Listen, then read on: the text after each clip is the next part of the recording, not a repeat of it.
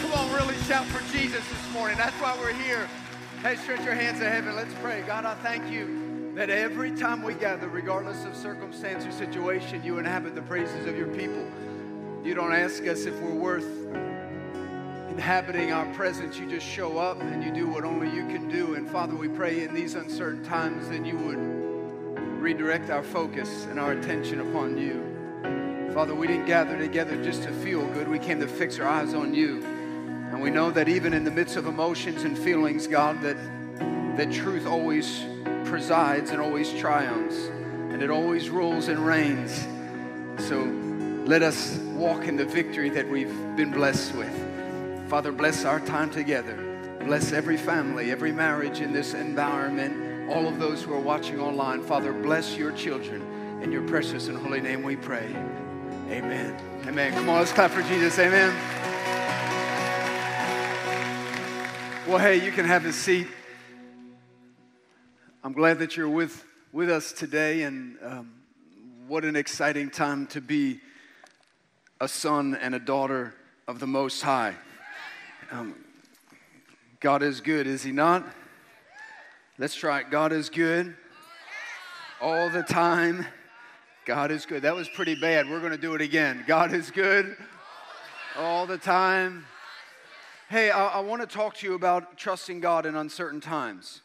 Um, I, I, realize as believers, it's easy for us to get caught in emotion. It's easy for us to get caught in hysteria. It's easy for us to, um, to be overwhelmed by what's happening around us, whether it's a virus, whether it's election, whether it's racial tension, whatever it may be, it's easy for us to be consumed by things that are around us. And I'm not saying that we should be apathetic to the things that are around us, but I believe that we have a guiding principle in the Word of God that should see us through uncertain times.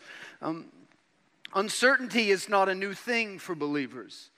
The Word of God says that actually Christ promised us something, and, and we don't realize it. We love to claim all the promises, but if we're going to claim all of them, let's recall this one thing He said that in this world you'll have trouble. Woo! but He says, take heart. Why? For what He has accomplished, for I have overcome the world. And so He tells us right up front from the beginning that in this world it won't be easy. Things won't, you won't be applauded when you honor me. People won't cheer you on when you choose to serve me and trust in me. But that's all right, for I've overcome the world. I've been praying, as many of you have in these seasons um, that we've been going through as a church and as a nation and as a state. And I've realized something that the real pandemic that's happening in our world, not just exclusive to the US or New Jersey or to this area, is a pandemic of fear. And fear has consumed every conversation. Fear has consumed the, the board meeting. It's consumed the educational environment. It's consumed churches. It's consumed the political environment. It's consumed everything. Times of uncertainty cause people to retreat back into areas of what they feel is their fortified protection. But really, the times of uncertainty don't create something new in us, it reveals that which has already been hidden in our heart. And so, what do we do in uncertain times? When I was younger, I, I remember going into the woods, and I don't know if it was my father or someone, they bought a little survival kit. And survival kits are interesting um, because they promote the contents within it based on the worst case scenario. How many of you are worst case scenario people? You're like, I'm not raising my hand. You know, it's like, now if the car ever gets four flats and my cell phone dies and I am in this remote area and I'm rolled over in a ditch and you're like, wait, what? And you're like, you never know. You never know what's going to happen. And I don't know about you, but how easy is it in your children's lives, in your financial life, in your physical health, to always run to the worst case scenario. We always go there. And you're like, hey, I just, I want you to know something bad is going to happen. You're like, what does that even mean? Like, I don't know. I, I mean, I don't know what's going to go on, but something bad is going to happen. Like, what are you? I remember watching Doomsday Preppers. Any of you remember that show on TV, Doomsday Preppers? It was wild. People spent their entire lives formulating strategies and plans around what if this happened. and never lived in the moment, never lived in the, the present, today, to affect tomorrow. And I really believe, listen, I feel that God's placed certain things on my heart today. One is to remind you who you are today in Christ, first and foremost. Second, to fix your eyes upon the author and the perfecter of our faith, and that is Jesus. And then also, I've been reminded of some things. I've noticed something even in my own life. How many of you have seen your children react to certain things, and the first question you ask yourself, where did they get that? Do you know what I'm saying? And you look at your spouse, you're like, that's your gene. You know, you know, I'm just kidding. But you ask yourself, where did that come from? Is that negativity from me? Is it fear and doubt from me? Is the anxiousness from, do we produce that in our home? Where does it come from? I've watched people in church in these seasons respond. I've watched my family respond. I've watched our society and our nation respond. I've watched people do things under the cloak of wisdom, but at the core of most of it is fear. It's driving us forward into things of fear. And it's, it's living under this umbrella of I'm just trying to be wise, but fear is, is at its core. Where does it come from? It comes from us not trusting in Christ alone and saying, God, I really believe that you're at the, at the, at the beginning, at the middle, and at the end of all of this. Sometimes, sometimes it's difficult to make blanket statements. I know for me, in the pastorate,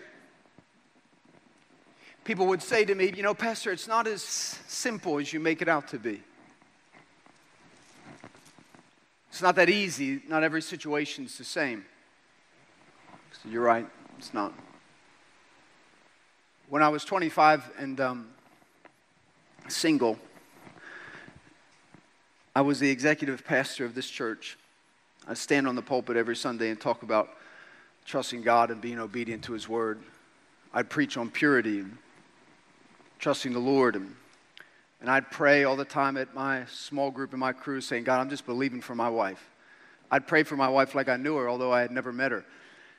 And I believed that God would answer my prayer. And I understood the tensions and the challenges. And in that season of being single, um, I remember God speaking to me about fixing my eyes on what I do have in the season of singleness that I will never have again once I get married. And that God wants to use it, not waste it. And so many of us neglect the seasons we're in in anticipation of what's to come that we waste the season that God's blessed us with. And God doesn't want you to waste what's before you. He doesn't want us as the church to waste the season we're in. He doesn't want us to waste the opportunity that's right in front of us in our families, in our state, in our nation. Don't waste it. Recognize that which is before you. See the opportunity. Allow the Holy Spirit to guide and direct you in all things. I remember standing in front of multiple couples, dozens of couples, new to the Lord they'd come into church and they'd say, Pastor, we want you, us, we would like you to marry us. And, and I remember at times dreading, dreading having conversations with people. Because I knew people were living with one another, not only living with one another, I knew they were sleeping with one another. And I, I would, I would contemplate these conversations in my head saying, Oh, I'm just going to let Pastor John have the conversation. I remember having these things and all these conversations. And what was the tension? Where did the tension come from? The tension came from me wanting people just to be happy, just enjoy life. And then the other side was like, well, no, real freedom is found in obeying God's word. And so, where do we navigate our conversation? Where do we meander it? Where, where, do we only proclaim that which makes us feel good? The danger in that is to lead us to a path of empty promises, to take us to a place to say, many of us today in our nation navigate truth by one thing how does it make me feel? And it leads to emptiness, it leads to the absence of God. And I remember walking into these meetings and having conversations with people, and the first objection would be, Well, you don't understand. You don't understand. And, and, you know what? Then I would I had the response, and I, I remember it oftentimes saying, This is the only way I know how to love you. Because if I loved you in my flesh and absent of God, I'd say, you know what, if it makes you happy, no one needs to know. It's all right. It's not a big deal. I'll just do it. But it is a big deal. It's a big deal to God. And I've noticed in our society today, the church has acquiesced issues of morality to politics. We've acquiesced. We've, we've said it's not, it's a political issue. Pastor, don't talk about it. Since when is abortion a political issue? Since when is the institution of marriage a political issue? Since when is issues of sexuality that's being taught in the state of New Jersey a political issue? And the truth is, is that as a church, you know what we've done for centuries? We've just said, well, I'm just going to pray about it. I cannot find in the Word of God where He instructed someone to pray and then to lock themselves in a room. He doesn't do that. He causes you to pray so that the presence of God would precede you in all that you do. But then He says, get up and go and start moving. And I'm torn and convicted. I've, I've made some declarations in my own life for this house and what we will do moving forward. I'm not interested in appeasing mass people. I have no desire just to build a grand church. I have no desire to gather crowds.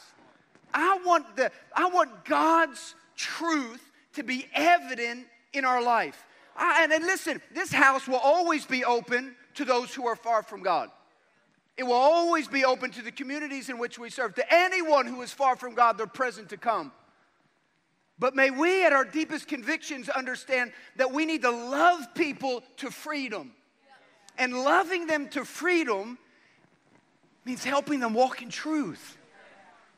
Like you either believe, hear me, church, you either believe that God's word brings, brings freedom or you don't. You either believe it brings freedom or you don't. And I say that to say this because many of us like to convince ourselves that I just want people to be happy. What is that? What is that? The Bible says this it says that those who are far from God, they do not serve God, the Almighty, they serve themselves. So, what you're saying to them is that I, am going to allow you to believe that serving yourself will produce something of everlasting life with God the confusion, the manipulation that is used in that. I don't ever want someone to be upset. I don't get joy out of telling someone that doesn't honor God. I don't even like having conversations with my own family about things that are wrong in my life and things that I need to navigate. God's word is true and it's he calls us in First John he says that God is faithful to do what? To forgive us when we fall. He never is standing here saying, Whoa, that's 5,675 times you failed. This is no more time. No, he says, just come as you are. But it requires and it has this presupposition and this precedent on it that says, I will come back to you, God, and acknowledge my shortfall, my failings, and I will ask for forgiveness before you. The danger in living in sin is that you continue to do it and you think that it's justified before God. Because I've been doing it so long, God, God understands. He understands that it's the very thing that separates you from the Father. That's why Christ came. Much of what we witness today is an issue of sin. we don't want to talk about sin because, in some way, it's upsetting to people. What's upsetting is that we've avoided conversation that can set people free. The uncertain times we live in reveal not only what's in our heart, but what we've been consumed with and what we are consuming in our spirit. Psalm 119, verse 11 says, I have hidden your word in my heart, God, that I might not sin against you. David knew the challenges and struggles and the things that were before him. As I was teaching in the college the other evening in our leadership course of Christian leadership, we were presented with a few different things about what a good leader's life looks like, about this idea of purity and what it means to be pure before God. We talked about these concepts in many ways, and we talked about devotion. And what, what is more important? Is it, is, it, is it purity of devotion to God, or is it purity of thought and action? And, and immediately you would run to the, to the decision of saying, well, it's purity based on devotion of thought and action, of, of what we do and what we think. But the further you study it, you realize that the purest thing as a leader is to have a devotion to God. Because devotion will always bring you back after your thought and actions fail. Now, thought and actions, we can never live to the standard of God. That's why King David, even in all of his short, shortcomings, he murdered somebody, he committed adultery, he did all those things, but he had the devotion to find him way, his way back to humble himself before God, having a devotion to God. In uncertain times, we need to stop listening to voices of negativity. I've been saying this like a broken record from this platform since March. Stop listening to negativity in your world. And at some point, you have to, you have to own up to the, to the ramifications of your own ignorance or stupidity. I had to do that myself. So I'm always so angry. What are you listening to? What's on the radio? What's on the television? What are you feeding your soul? Many of us don't realize that we're eating the fruit of that which we've planted in the field of our heart. Like, I don't like this fruit. Well, you planted it. Now you got to eat it. Start planting the Word of God in your spirit so that when peace that surpasses all understanding, Philippians says, and it says this, it will do what? What will peace do? Make you feel good? No. Guard your heart.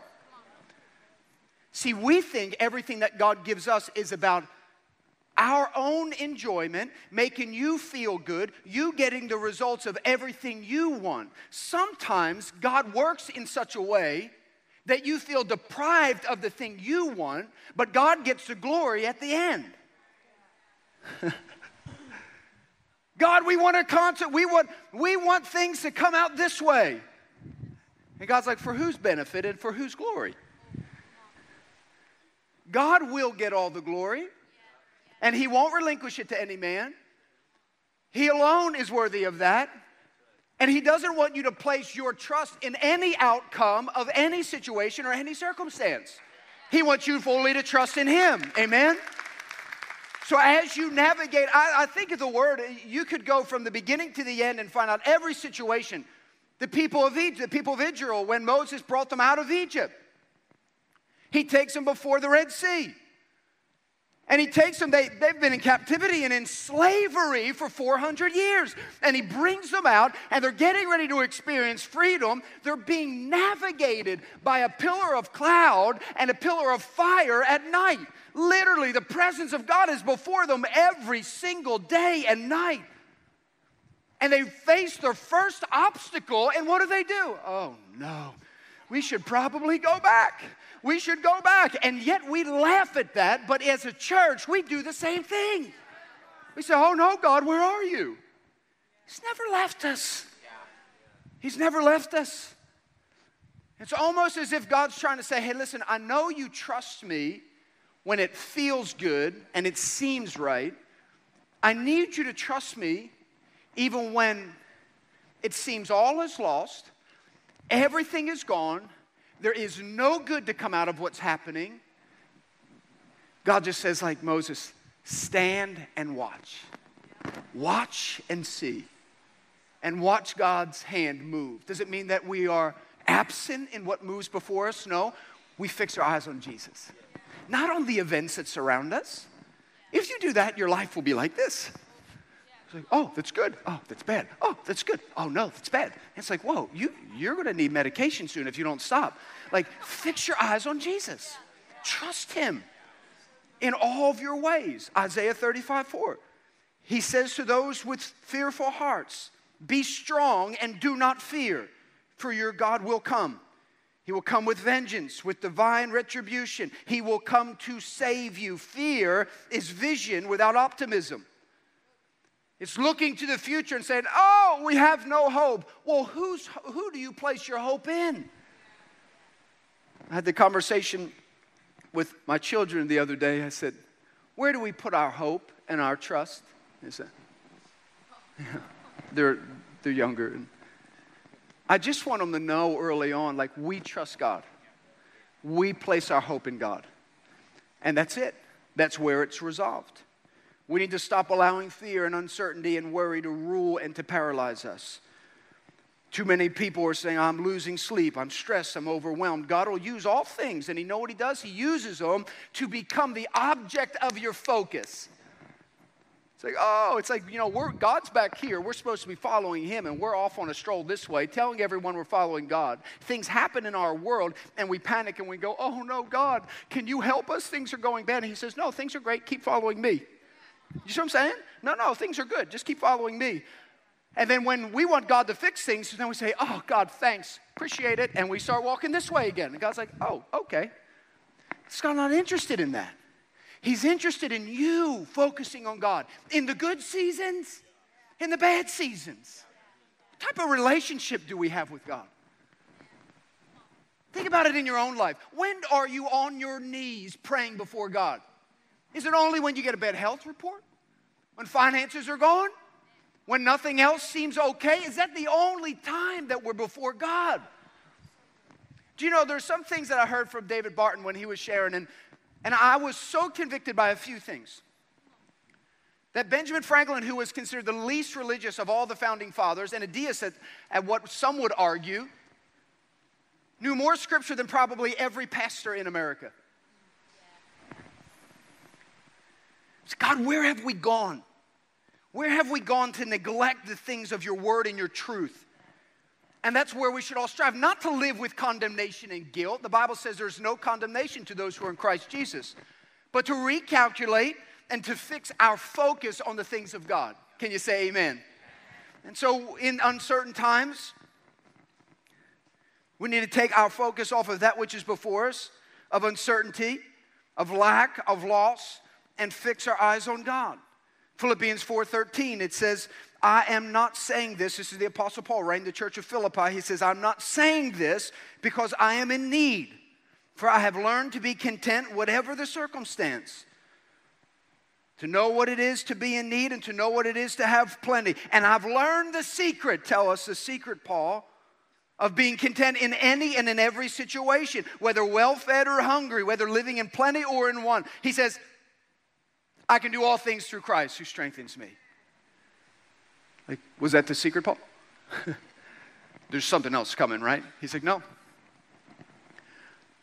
I, I, I love this, this framing of this. The point is, that's not the point. Whether you have little or have much. Paul's saying the object of my strength is not in my possessions, it's in, it's in God. And I've learned how to not lose sight of that. Whether I live in a small home or in a mansion, Paul says, I've learned how to not lose sight of what? Of who God is. Because He's the source of all my strength. We need to be constantly reminded of our source. In Jeremiah chapter 17, verse 5 through 8, the scripture says this This is what the Lord declares. Hear the language in this, church. Cursed is the one who trusts in man, who draws strength from mere flesh, and whose heart turns away from the Lord. That person will be like a bush in the wastelands. They will not see prosperity when it comes, and they will dwell in the parched places of the desert, in a salt land where, there, where no one lives. But blessed is the one who trusts in the Lord, whose confidence is in him. They will be like a tree planted by the water that sends out its roots by the stream.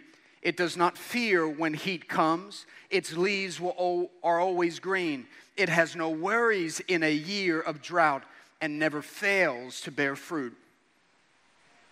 Hmm. As children of God, we must always remember a few things. Maybe more so now than ever before that our adversary your adversary, my adversary, hear me now, is not another denomination, it's not a political party, it's not our neighbor, it's not a piece of legislation, it's not, it's not that. That's not our adversary. The Bible declares that our adversary is a kingdom of darkness, spiritual forces, that manifests itself in other people to promote things that are in opposition to God. That's what the Bible says our adversary is. And we have a real adversary before us. Now, this is, this is the challenge. If you're with me, say I'm with you. Okay, so this is the challenge. The Bible, Jesus literally says a prayer to the Father. He says, Don't take them out of the world. So we are in the world, but not of the world. In it, but not of it. In it, but not of it. The danger is that if we're not in it, we can't change it. And some of us think that we are not supposed to be in it, but how can we be the salt of the earth if we're not in the world? And so, this idea to not be in the world essentially renders us useless, as it says in the text, that if we fail to, if we are no longer salty, we are good for nothing. So, we must be in the world, but not of the world. Why? To change it. To change it, to be the light of the earth not to hide ourselves away in our buildings, but to engage society. To what? Have political victories? No, to advance the things of God. To advance the things of God. Scripture says, when the righteous rule, the people rejoice. And I fear that as believers in Jesus, we've, we've hidden ourselves in pockets of society and as long as things are good for us and our family and everything seems to go okay and I have a good job and my family's all right and it's all right, let's just keep going. We'll go to church and we'll pray and we'll do those things. And I just, I'm sorry to say, I think we need to do more. I think we need to advocate more. I think we need to proclaim, not to just advocate opinions, but to usher in truth and to love people as we do it. Do you want to know how it, what it means to die to your flesh? Is to stand before people as they accuse you and belittle you and demean you for believing in a sovereign, almighty God and believing that His word is true. But that's what we're called to. And I believe that there's a season for us as believers, an opportunity for us to declare God's word and not just in the privacy of conversations, but publicly. One of the most unnerving things today for me to witness is where our nation and is heading in some ways. But as things seem to be getting dark, I always know that it is an opportunity for the church to be all that it's called to be, which is the light of the world. I was in a conversation with someone the other day, and they said, um, how are you hoping that the election comes out? And they were asking me all these questions about state and this and this region and that. And I said, I, I tend to think about what God can do with me and how He can use me as a vessel to proclaim truth. I think less about outcomes of races and more about personal decisions, personal conversations. And I don't want to become absent from affecting change in my world. But I've noticed in conversation, even specifically with many millennials, that they'll say things like, Well, I really feel, and this is really how I feel about it. And what they really are declaring to me is that their feelings are the navigation by which they live their lives. It's an unnerving thing to watch legislation that violates commandment after commandment after commandment becomes, becomes secondary to that what makes you feel a certain way. And I don't believe it's done with intentionality, and most of the time, I don't even believe it's done with defiance or malice. I think it's mere ignorance. And I believe that's where we need to start having more conversations. One of the things I feel like the Lord spoke to me going into 2021 is biblical literacy. And as a church, we're going to be navigating some things going into the future this new year. And we're going to be intentional about knowing this.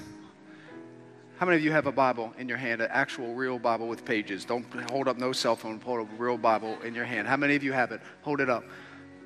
There's like a dozen of you. Now, there's no condemnation in this place, all right? So it's okay. How many of you have your cell phone?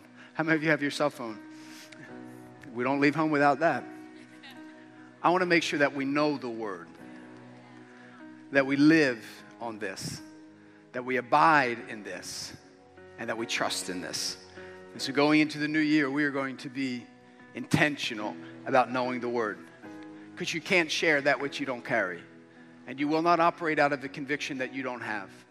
And for many of us, we need to recalibrate our convictions and our beliefs not on our opinions, not based upon the news, not based upon politicians, not based upon people who are friends of ours but are far from God and have never surrendered their lives to Jesus, but based upon His Word alone. I want to pray for some of you today and some of you that are joining us online. And I know that you, you've probably meandered your way into this place, and I don't want to ever assume that everyone within the sound of my voice has surrendered their life to Jesus. The Bible says that one thing separates us from God. One thing sin. Now, sin can manifest itself in many different ways, but sin separates us from God. Many people say, Well, what do I need to do to fix that? There's nothing you could do. The truth be told, there's nothing you could do to fix the issue of sin in your own life. But that's why the gospel is considered the good news, the greatest news to all humanity is because God sent his son from heaven to earth. We don't have to strive from earth to heaven to accomplish salvation. God sent Jesus, his one and only son, from heaven to earth to do what? To redeem us, to reconcile us, to buy us back, to do what? To make a way, to deal with our sin. That's what he did. He's dealt with it. He's paid for it. He didn't, he didn't just put a down payment on your sin, He's paid for it in full. So, what does that ultimately mean to those who are far from God? It means that you can be in right standing with God the Father. Perfect standing. So, when He sees you, He doesn't see you in your imperfection and in your unrighteousness. He sees you washed in the blood of His Son, standing before Him pure as snow, righteous as His Son. That's how you and I make our way to the throne of heaven and spend eternity with the Father. The Bible says in Ephesians chapter 2 verse 8 that it is by grace through faith. Grace is unmerited favor. It simply prevents people that are ambitious from acquiring salvation and judging other people saying, nah, you're not good enough. Work a little harder and then God will love you. That's not grace. Grace is radical. It's inexhaustible. Can't be used up. He says, Come as you are, broken, fearful, anxious, stressed, Come to me, all who are weary, and I'll give you rest, the scripture says. And so he calls you right where you are, not to intimidate you and not to make you feel overwhelmed, but he calls you where you are so that you can find freedom that comes through Jesus. Romans chapter 10, verse 9 says, If you confess with your mouth and believe in your heart that Jesus is Lord, you shall be saved. And so, wherever you find yourself today in this journey of life, I'd like to ask you if you'd like to surrender your life to Jesus. Why don't you bow your heads and close your eyes? Everyone online who's watching and ready to confess their need of Jesus, church, I love this opportunity we have as a church to gather around God's Word and to lead people into salvation. And so, together as a church, let's say this prayer together. Say, Dear Heavenly Father, I receive your Son Jesus as my personal Lord and Savior. Forgive me of my sins and purify my heart. I am now a Christian. Christ now lives in me. In Jesus' name, amen. Come on, let's clap. Let's really clap for Jesus, for everyone that said yes. Hey, why don't you stand to your feet before I pray for you and before you go? I want to do something different today, and we didn't accidentally forget to collect tithes and offerings, but I wanted to leave you with this thought before you go and before I pray for you um, to encourage you in your giving. This season of uncertainty has caused many people to really re examine their financial investments. Last week, Pastor Luis shared about the prophet Elijah, about how God called him to proclaim a drought. And then when the raven stopped bringing food and the brook dried up, he says, Now go. We didn't talk about what happened next, but after that, he sent him to a widow who he had a conversation with, and she had no food, nothing left. And the prophet comes to her, and the first thing the prophet says to her is, Go make me something. And she says, I have nothing. I have no oil. I have a little bit left and a little bit of flour, and I'm going to go make our last meal, and my son and I are going to die. That's what she says. And he says, Go make me something first. And then he says this, and do not be afraid. I've realized in my life this one principle that there's two givers in our, in our world today. There are people who on, give God leftovers, and there are people who give God their first fruits. People who give God their leftovers unknowingly see themselves as the source of their own prosperity.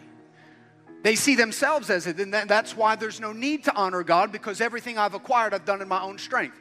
It's through my education, it's through my hard work, it's what I've acquired, and I have it and I will do with it as I please.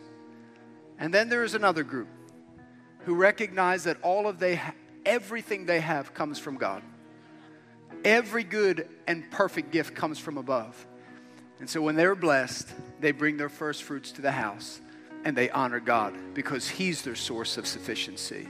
I want to encourage you in the area of giving, there's no condemnation for those who are on their journey, but I want you to know what the Word of God declares. It declares that those who are in Christ to bring the first fruits to the house. And I want to say something I have never seen the generosity in seasons of uncertainty like we're having before my life in this house. People that have been faithful um, in their giving have given more. And it has sustained us and enabled us to continue to proclaim the gospel in seasons of uncertainty. And so, thank you for giving. Thank you for trusting God. And for everyone who's going to take that next step of giving, let me just say this thank you. Not thank you for giving, but thank you for trusting God. Because your trusting God will affect your family, your community, and your walk with Him. Stretch your hands to heaven. Let me pray for you as you go. Father, I thank you that your word is truth, that it guides us and directs us in all of our ways. And Father, I pray today that as you guide us and direct us in all of our ways, that we can remain steadfast in feeding our spirit with your word. That we can recognize that the enemy has traps all around us, that he's hiding and waiting to prey upon us.